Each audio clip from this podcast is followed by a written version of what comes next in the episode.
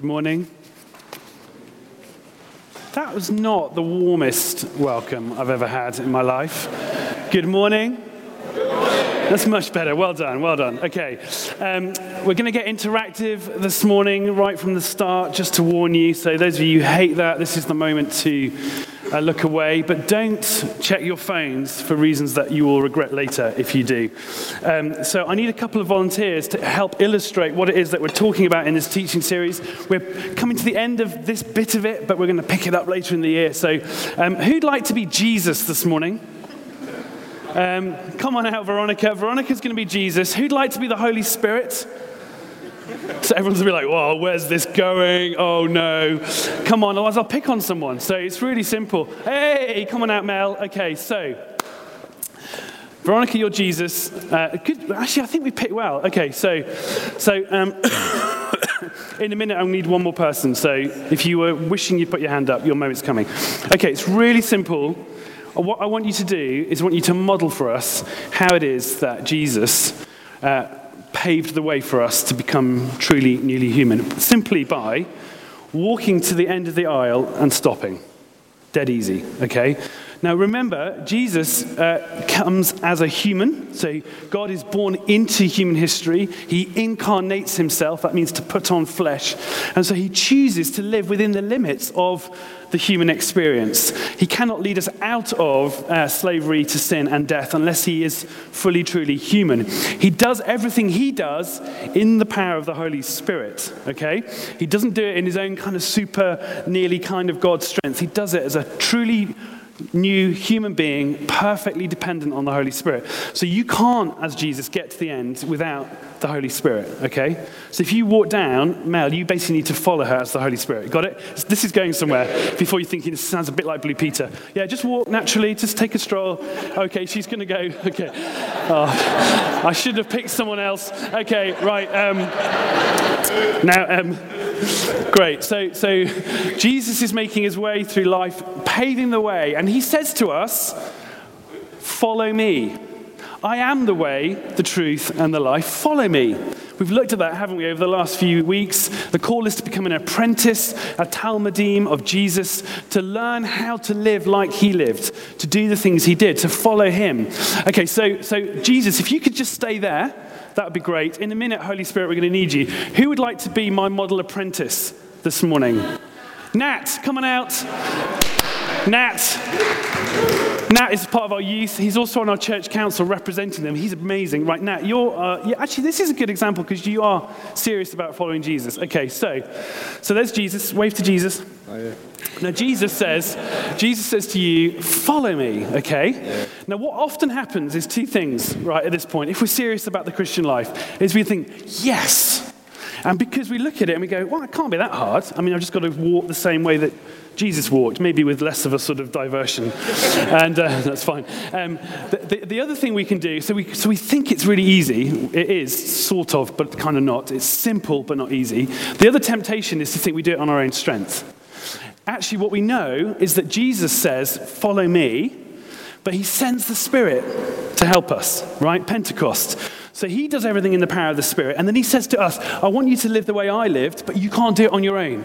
So before you have a crack at it, wait for the Holy Spirit. So, Holy Spirit, come back. Spirit, come back. Spirit, come down. Break our walls down. Yada, yada. Okay, so here we go. Now, in theory, now it's quite simple. It's uh, you, don't have, you, don't have, to carry him. So uh, you've got to follow Jesus the way that Jesus went. Set, he set the example. No, you don't need to do that. And the Spirit's going to help you. Okay, except that in reality, it's not that simple. Is it? Have you noticed that following Jesus is actually, whilst simple, very hard? Hello? Okay, it's hard for all sorts of reasons. First of all, we will find that our journey of faith uh, faces obstacles. Life throws stuff at you that makes following Jesus really hard, okay? But also, there is spiritual opposition to you following Jesus, okay? So, those of you in this, those of you in sort of this half of the middle aisles, I want, when, when Nat tries to walk down, helped by the Holy Spirit, I want you to get out of your pews and I want you to get in his way. Okay? I want you to be an obstacle and I want you to be opposition to him. So some of you who are like, yeah, I'm going to be opposition, you can, and some of you can just do that, all right? But the point is, you make it as hard as possible. Okay. Um, the other thing that makes it really hard, and maybe it's just me, but I find when I'm trying to follow Jesus that there are intimidating voices. There are lies I believe. There are things that I hear that are shouted at me by my culture, by my background, by the spiritual opposition that is real. And so, those of you on the second, the, the outer halves of the middle, your job this morning is just to shout. Okay, now don't, if you get into it too much, I'm, we've got cameras, we know. And, all right, so um, we'll have to give you some extra prayer. But just imagine for a moment that you represent all the opposition. So it's, you know, it's lies, it's things that aren't true, you're not able, you're not worthy, all of those things that I hear in my head all the time, and I'm sure you do. In fact, I know you do because I'm your pastor and I spend enough time with you.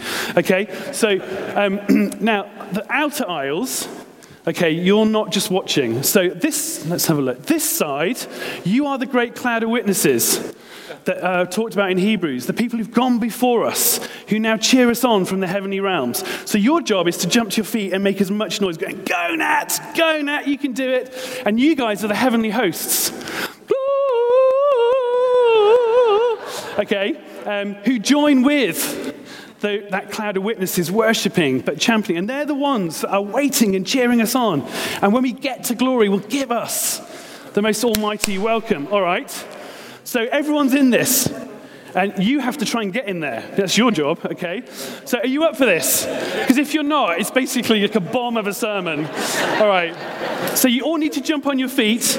Do you know your roles? Okay, make it as hard as possible, okay? Lots of noise, lots of cheering, lots of singing. Okay, off you go. Help him, Holy Spirit. Rob, Rob, Rob, Rob a bit too much, a bit too much. Okay. As always, someone takes it too seriously. Keep going, make room. Right. Let him through.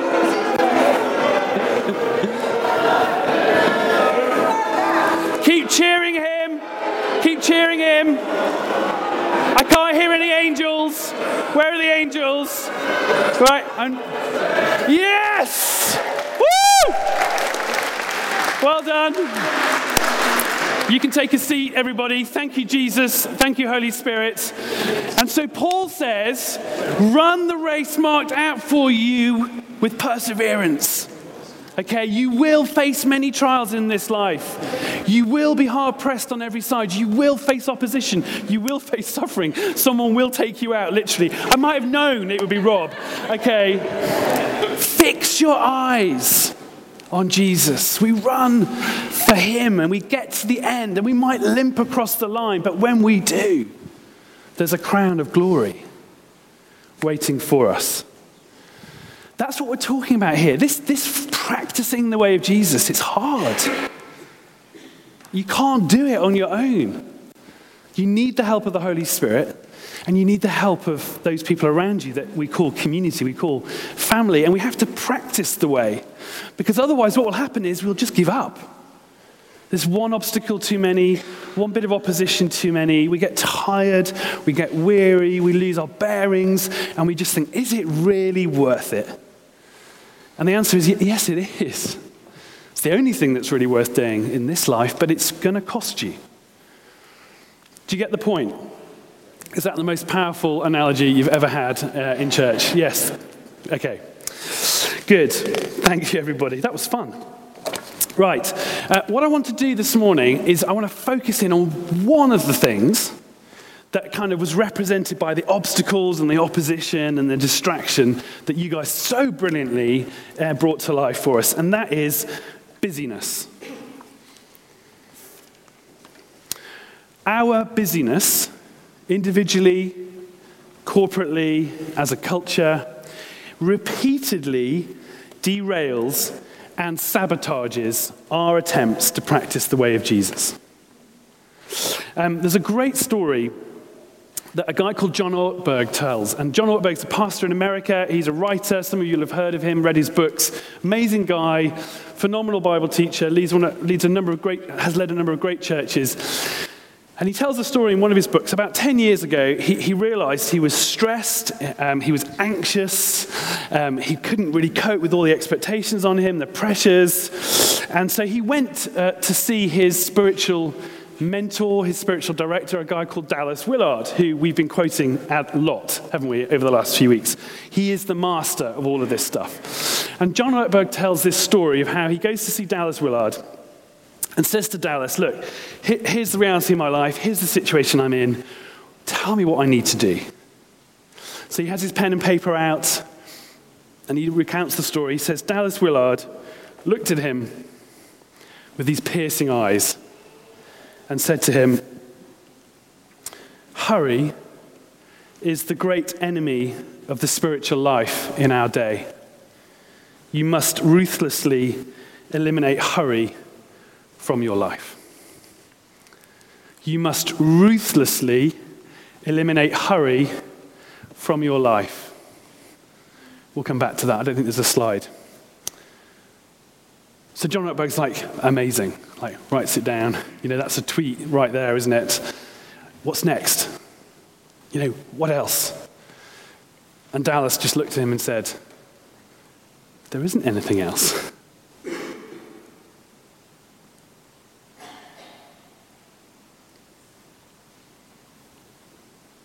Hurry is the great enemy of the spiritual life in our day.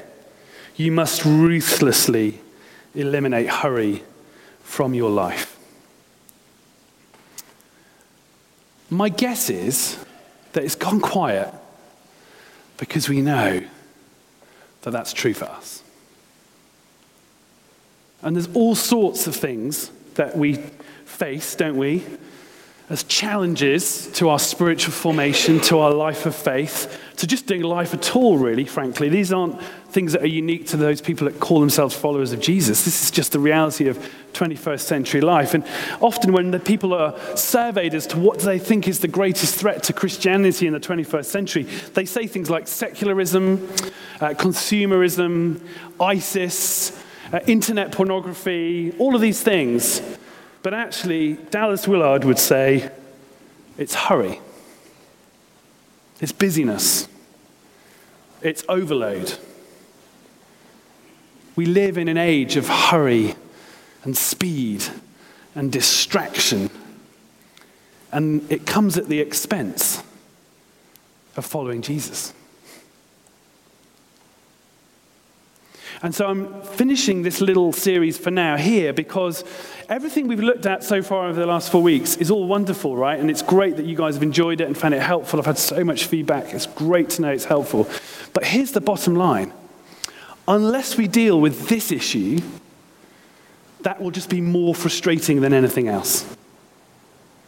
So we're going to look at how and why in a moment. But Jesus invites us to the unhurried life. He invites us to the unhurried life. We've talked just now about the spiritual opposition that we face.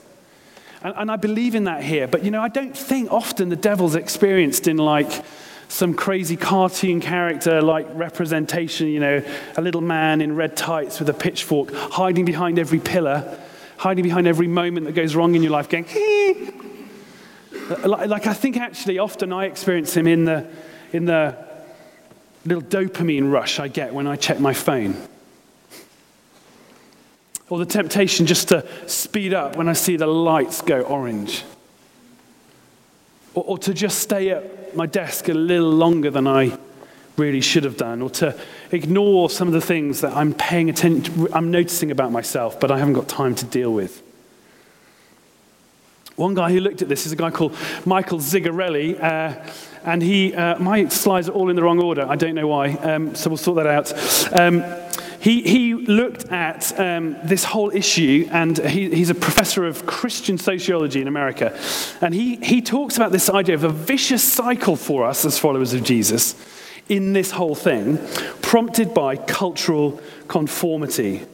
Here's what he says the, It may be the case that um, Christians Actually, there's a bit that comes before this. Let me read the whole thing. The accelerated pace and activity level of the modern day distracts us from God and separates us from the abundant, joyful, victorious life he desires for us.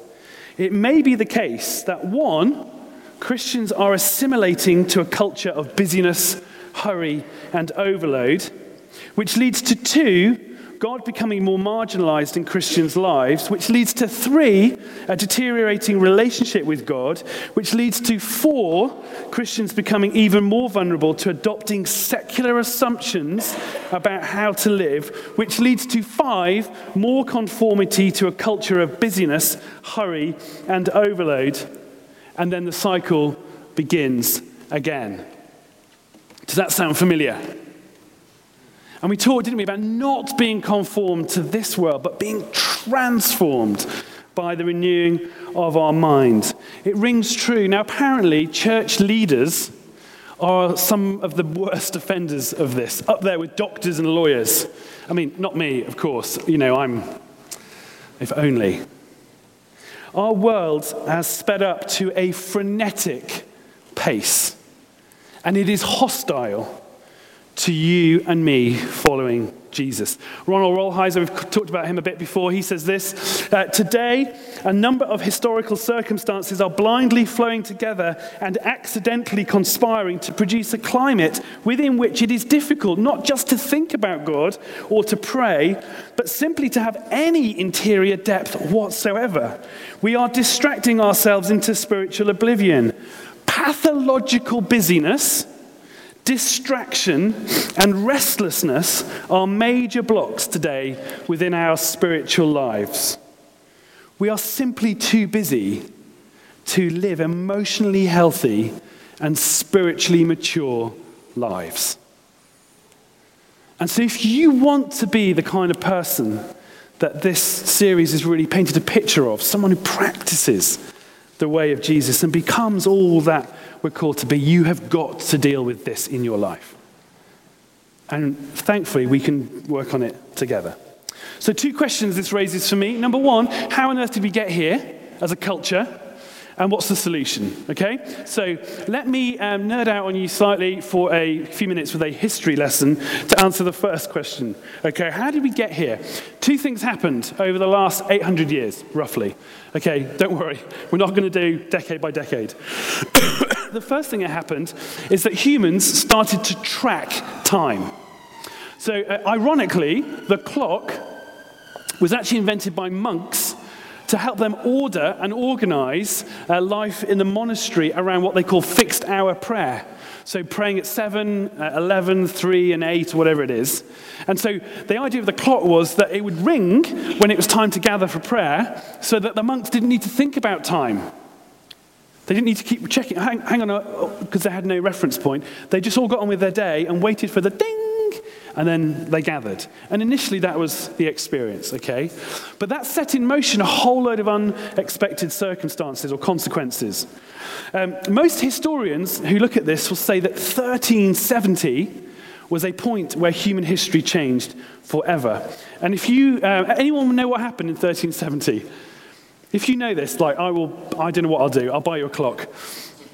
Um, the first public clock was put up in a tower in the market square in Cologne in Germany. And it began to be used to organize people and, and their shape of work, their patterns of work. So people used to have to kind of watch this clock and live by it. And historians say that marked a shift in our relationship with time. Prior to that, time was natural. It was set by the rotation of the earth on its axis. You know, 365 days in a year, four seasons, the sun goes up, the sun goes down, and we live within the natural rhythms of God's creation when it comes to time. But what the clock did was, in effect, create an artificial relationship with time. Suddenly, we can measure time and suddenly we can measure how other people use time and we can use it to control other people. So the 925 kicked in, not in that form, but a version of it right back then. Fast forward to 1879, Thomas Edison invites, invents the light bulb. And the effect of this, more than anything, was to cut our sleep right down. So get this, right? I was reading about this this week, fascinating. 150 years ago, in this country, we slept on average 11 hours a night. Everyone's like, really? Oh, could you imagine? Now, it's about five and a half on average. Why? Because we have light and clocks. And so we push past the natural rhythms that time and space gave us in God's original intention. And so, of course, you know, in the olden days, that, that you had a candle, maybe. There wasn't much to do.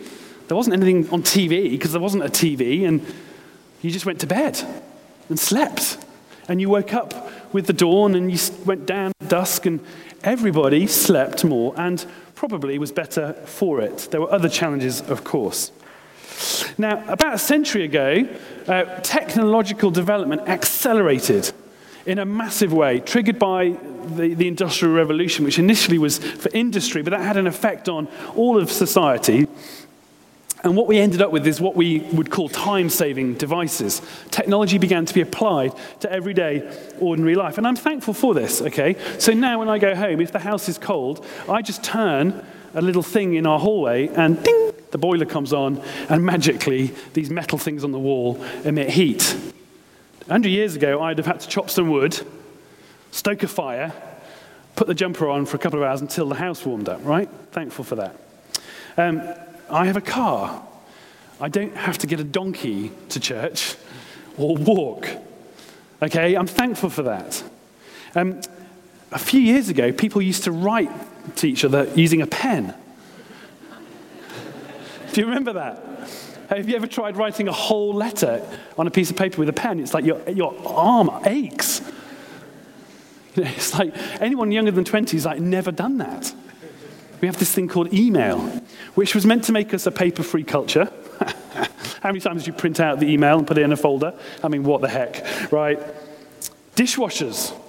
I mean, we have a dishwasher, um, and it broke down on Christmas Eve a few years ago. It was like a disaster.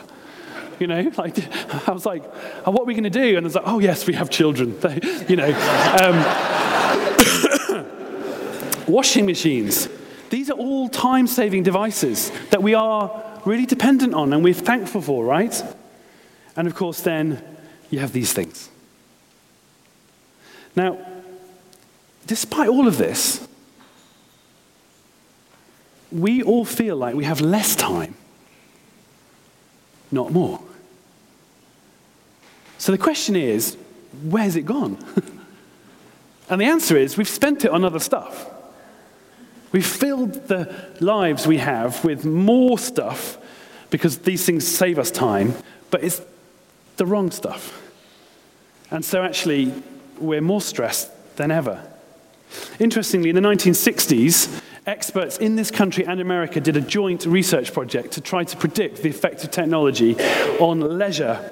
And their prediction was that um, by 1985, on average, we would work 22 hours a week for 27 weeks a year. Glory!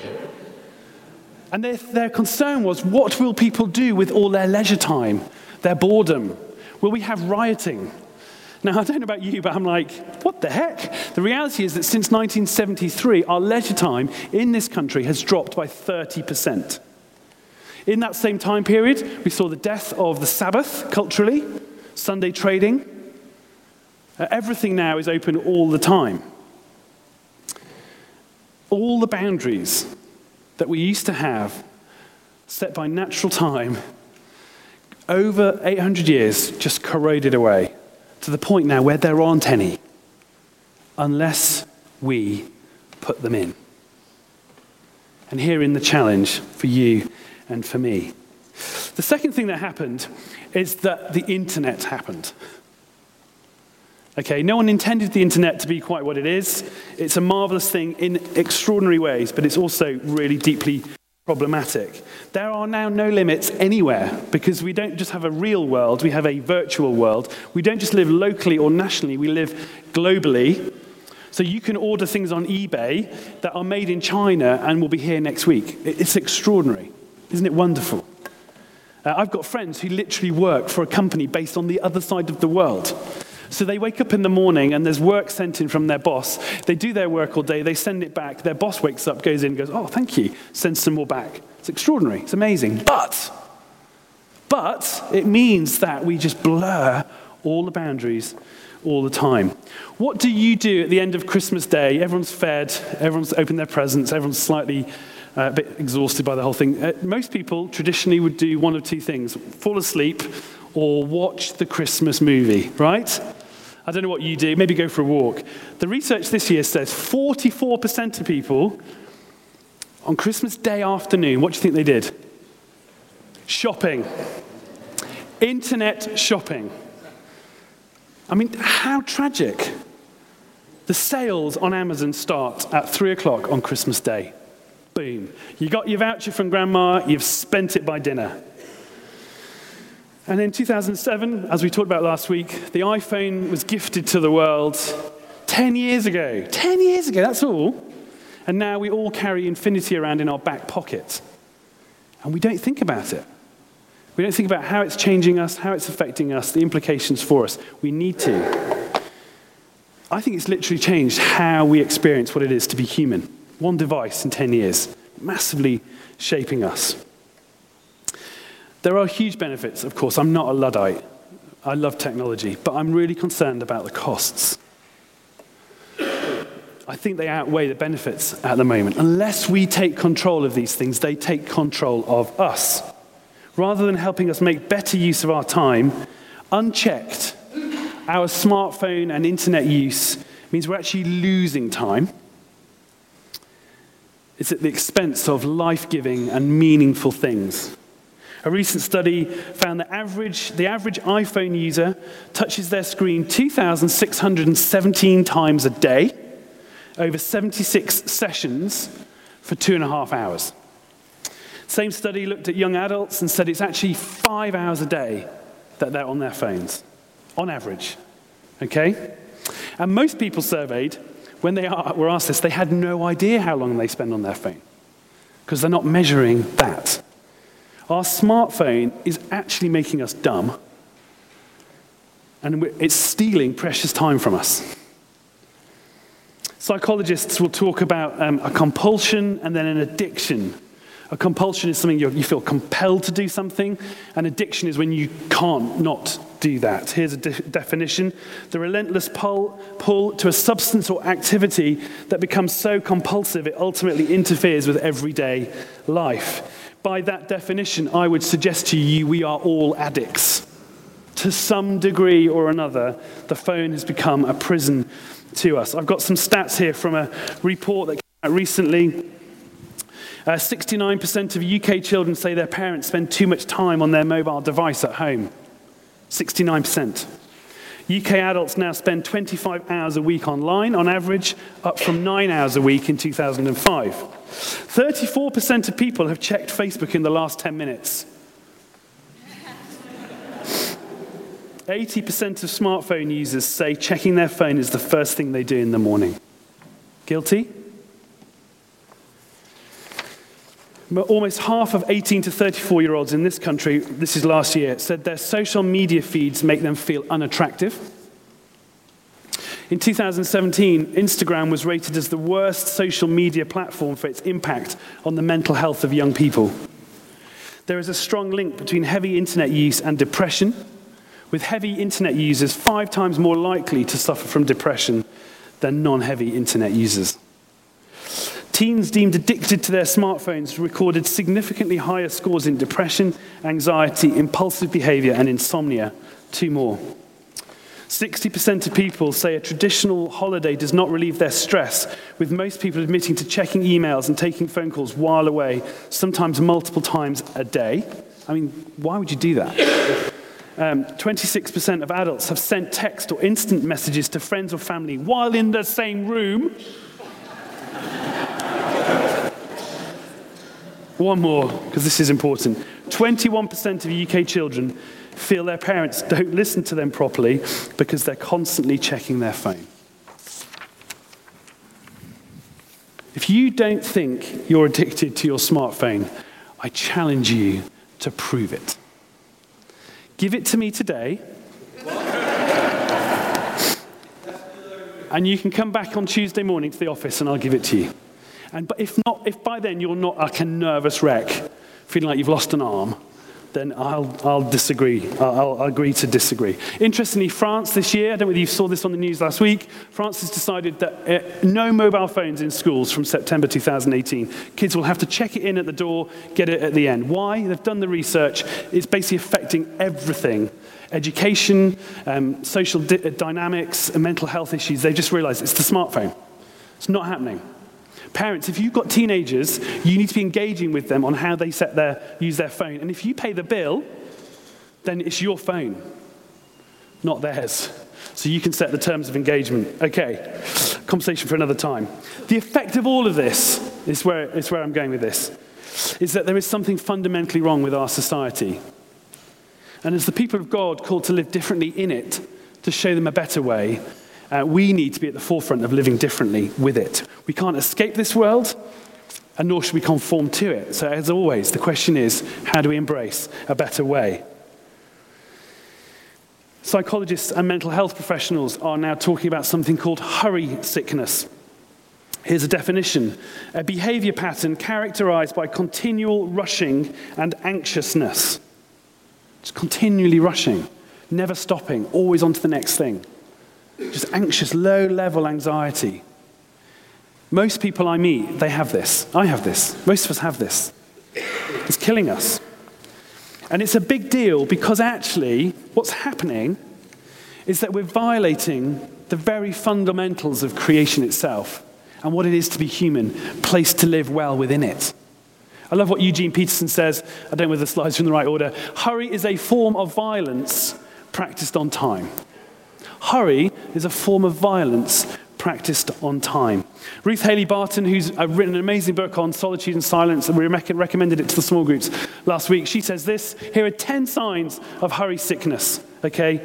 Irritability, hypersensitivity, restlessness, which she says is when we actually try to rest, we can't calm down, compulsive overworking, emotional numbness, when we just can't feel, uh, escapist behaviors, that's like drinking too much, pornography, blah, blah, blah. Disconnected from our identity and calling, not able to attend to human needs, the people around you, hoarding energy, and slippage in our spiritual practice. Da, da, da. We're in this together. We need to understand what's happened to us and what we can do about it. So the problem is time. The solution isn't more time. Right? We know labor saving devices, etc. That doesn't answer the problem. How many times have you said, I just, if, if only there were 10 more hours in this week? Hello? This is me. I'm like, oh, wouldn't it be great if there's an eight day week? It'd be awesome. It's not the answer. We know that if you have more time, you'll just fill it with other stuff. The solution is slowing down and simplifying our life around the essentials of apprenticeship to Jesus. That's the solution. It's to radically change our entire approach to the 168 hours you get every week. To take control of your diary and to decide how you're going to use that time. And to make sure you use it for the right reasons, in the right order, in the right way, week in, week out. Hence, practicing the way of Jesus. You know, if you read this story from the beginning to the end, the narrative, the arc of our story is that we are created by God to be uh, made in his image. We are divine rulers. We are important in this creative order. But if you read it carefully, we're also mortal, we're finite. That immortality is conditional on right relationship with God. So we're created to rule, but we're finite. We're, we're not God. And we have to live in this tension of the two. I think apprenticeship to Jesus is about learning to live into our potential and within our limitations. Our culture only talks about the first of those. You're amazing. You can do it. Be the best you. You're worth it. Go, snowflake. YOLO! Which means you only live once, by the way, in case you've not heard of that. We have FOMO, fear of missing out. YOLO, we don't talk in our culture about the fact that we have finite limits. And we just keep trying to put more and more and more in. There are more opportunities, more experiences, more magazines about the next restaurant, more opportunities to go to this, that, and the other. And we just try to cram it all in. And then we get these feeds on our phones that just show us what all our friends are doing. And we're like, ah, I've got to do that too. Ah. It's nuts. Thoreau, the great philosopher, talked about the importance of living deliberately. I love that. To live deliberately. So, what's the solution? The good news is A, there is one, and B, I'm nearly finished. So, uh, on that note, Rich is going to read just a few verses from Matthew chapter 11. So, grab your Bibles, open it, have a look. It's Matthew chapter 11, verse 28, on page 987, if you're following in the church Bibles. So, uh, Matthew 11 from verse 28. Come to me, all you who are weary and burdened, and I will give you rest. Take my yoke upon you and learn from me, for I am gentle and humble in heart, and you will find rest for your souls. For my yoke is easy, and my burden is light. Thank you.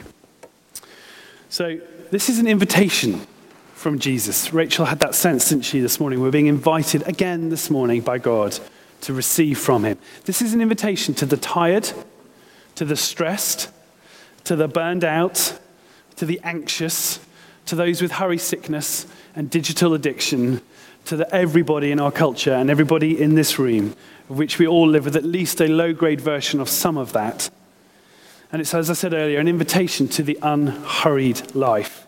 What Jesus is saying here, if we understand it, has the potential to change our life. Now, my slides are out of order, but I'm hoping Paul will find a quote by Dallas Willard.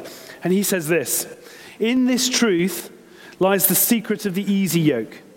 The secret involves living as Jesus lived in the entirety of his life, adopting his overall lifestyle. Our mistake is to think that in following Jesus, that following Jesus consists in loving our enemies, going the second mile, turning the other cheek, suffering patiently and hopefully, notice this, while living the rest of our lives just as everybody else around us does.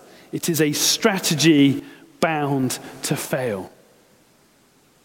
That's the truth. That's the challenge here. It's simple, it's profound. We talked the other week about the simple idea that if we want to experience the life of Jesus, we need to adopt the lifestyle of Jesus. The way of Jesus is that it's a way, it's a way of life. It's not just a set of ideas, what we call theology. It's not just a set of like moral rules for how to govern our behavior. That's ethics, although those two are important. It's a lifestyle. The church in the West is very good on theology and ethics. I mean, it fights about that, but it's very good at it. We're very poor on lifestyle. But this is what Jesus is talking about in this passage. So, again, Paul, if you can find this quote, that would be great. Um, a, a theologian, Frederick Dale Bruner, writes this A yoke is a work instrument. Thus, when Jesus offers a yoke, he offers what we might think tired workers need least. They need a mattress or a vacation, not a yoke. But Jesus realizes that the most restful gift he can give the tired is a new way to carry life, a fresh way to bear responsibilities. He goes on to say, Realism sees that life is a succession of burdens. We cannot get away from them. Thus, instead of offering escape, Jesus offers equipment. Jesus means that the obedience to his Sermon on the Mount, his yoke, will develop us in a balance and a way of carrying life that will give more rest than the way we have been living. Our culture tries to escape the burdens of life. It lives for Friday. It gets drunk to escape. We, we find ways to try to displace the pain and suffering and cost and burden. But you can't. And so you have to find a way to carry it through life. And this is the easy yoke of Jesus. And that's what you and I are called to do, okay? So there's a weight to life. Have you noticed that? And have you noticed that the older you get, the more it kind of increases? You know, I was chatting to someone the other day, he's like in their 20s, and they were just like going, Man, I can't do this. I'm so maxed out. I've got so many responsibilities, so much busyness. And I was like, Mate, you've not even, you've got no idea. Like, you got a job yet? No. Oh, man, you know. And then you have kids, if you have kids, and you've got work and you've got parents. I mean, it just goes on and on and on. And so it's no surprise to me that the older we get, the harder it is to follow Jesus, and the more people just give up. And they might be in the room, but they're not on the journey because they haven't learned the easy yoke of Jesus. So pay close attention to the imagery here.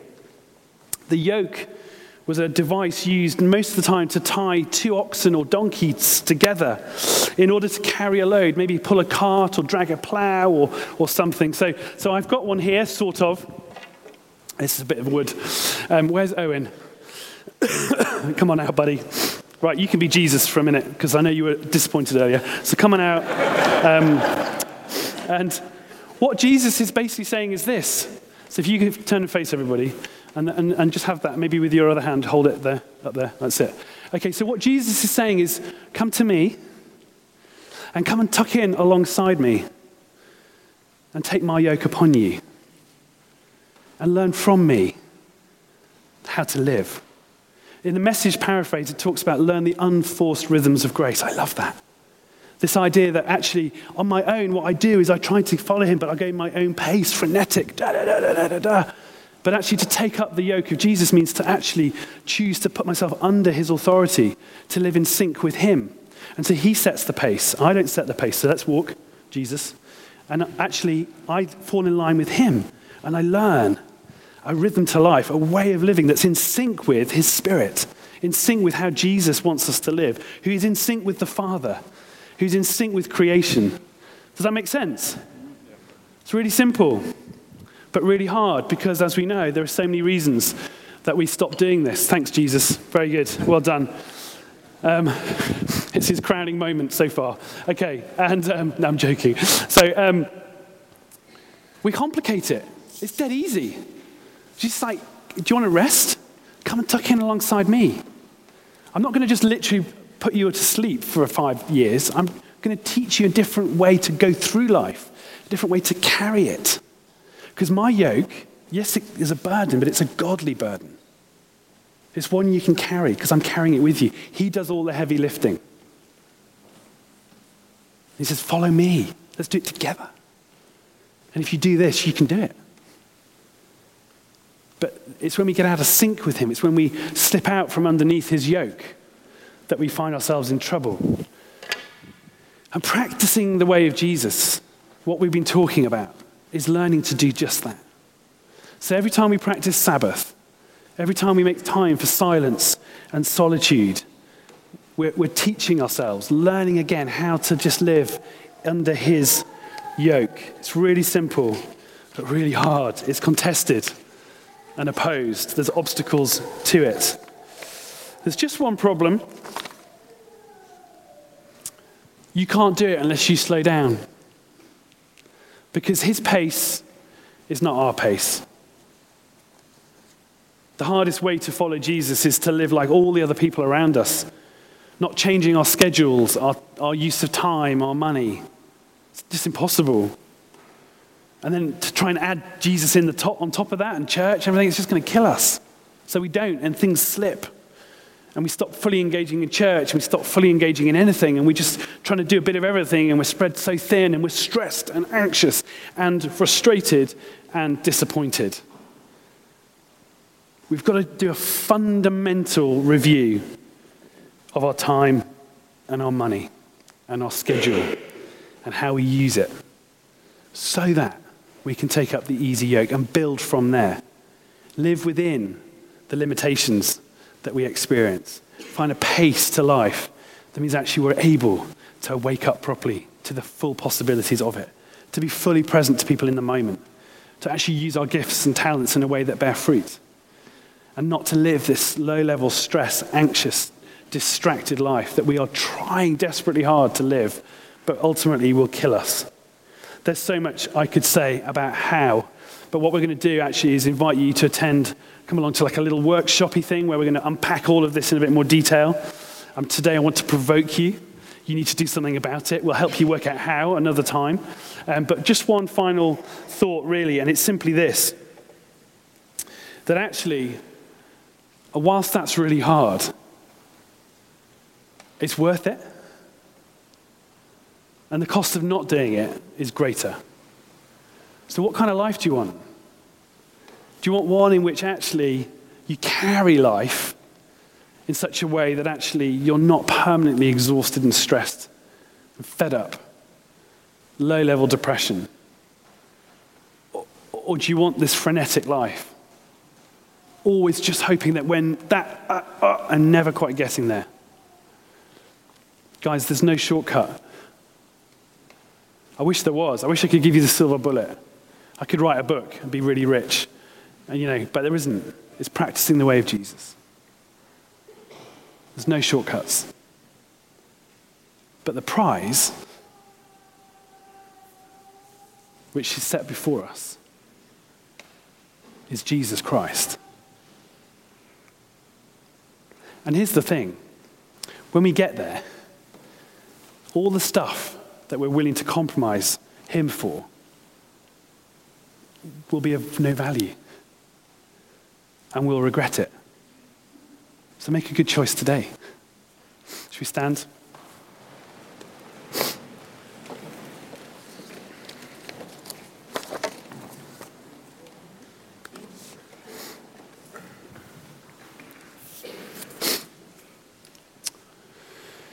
Let's just, um, excuse me, let's just take a moment to slow down. Yes, it's 12 o'clock. Yes, you need to get your children in a few minutes. Yes, there's lunch. Yes, there's whatever's next in your schedule. And yes, it would have been great if there'd been more time for this. I'm sorry. But just for a few moments, I want to challenge you, encourage you, just to try and slow down your brain Try and slow down your heart. and Just pay attention to Jesus, who by his Spirit comes back for us. Invites us to take up his yoke.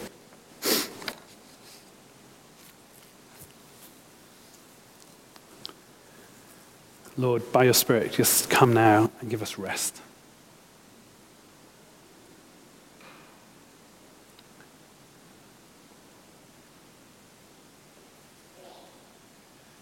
Teach us to tuck in alongside you and come under your yoke let you do the heavy lifting.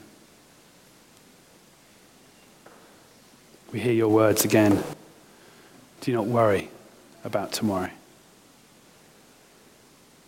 For today has enough of its own.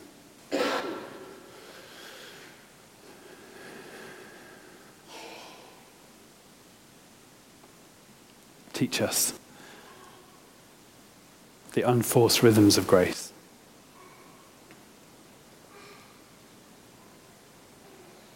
Challenge us where we need challenging about our use of time and technology.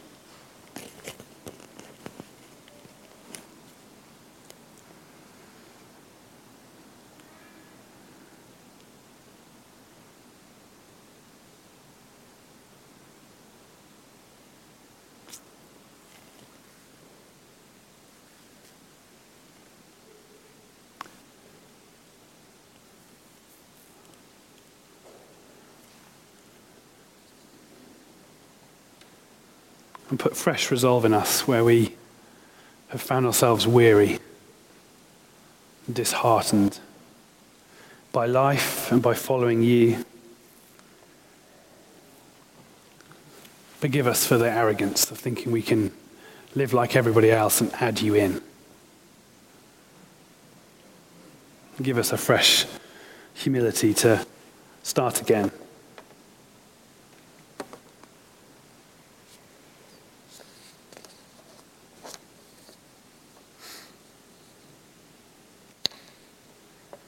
Come, Holy Spirit.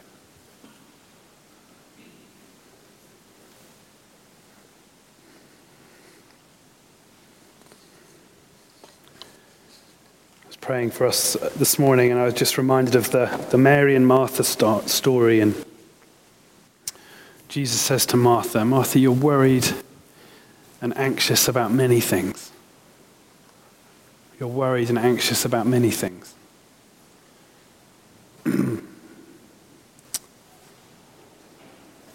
It's not that what she was doing was not of value and worth.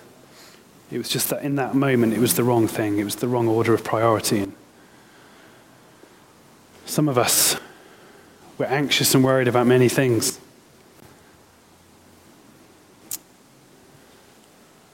And he says to you, Come. I want to give you rest. I want to teach you a new way to carry life. I'm not going to just take this off you, but I'm going to teach you a better way to carry it. Let me do the heavy lifting. But I can't if you don't tuck in alongside me and practice the way of Jesus.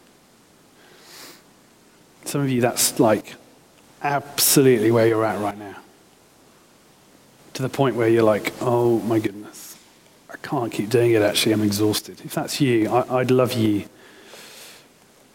if you'd like, to just find some space in the middle aisle or come up to the front so we can pray for you.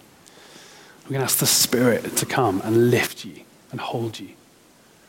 So if you're on the ministry team, if you could come out and be ready to pray with people, that would be great. Rich is going to come and play quietly.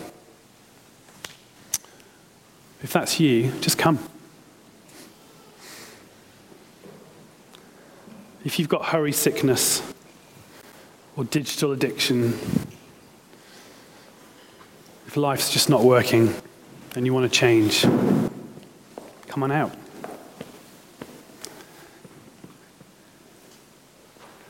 If you've got children, please go and get them or send someone else.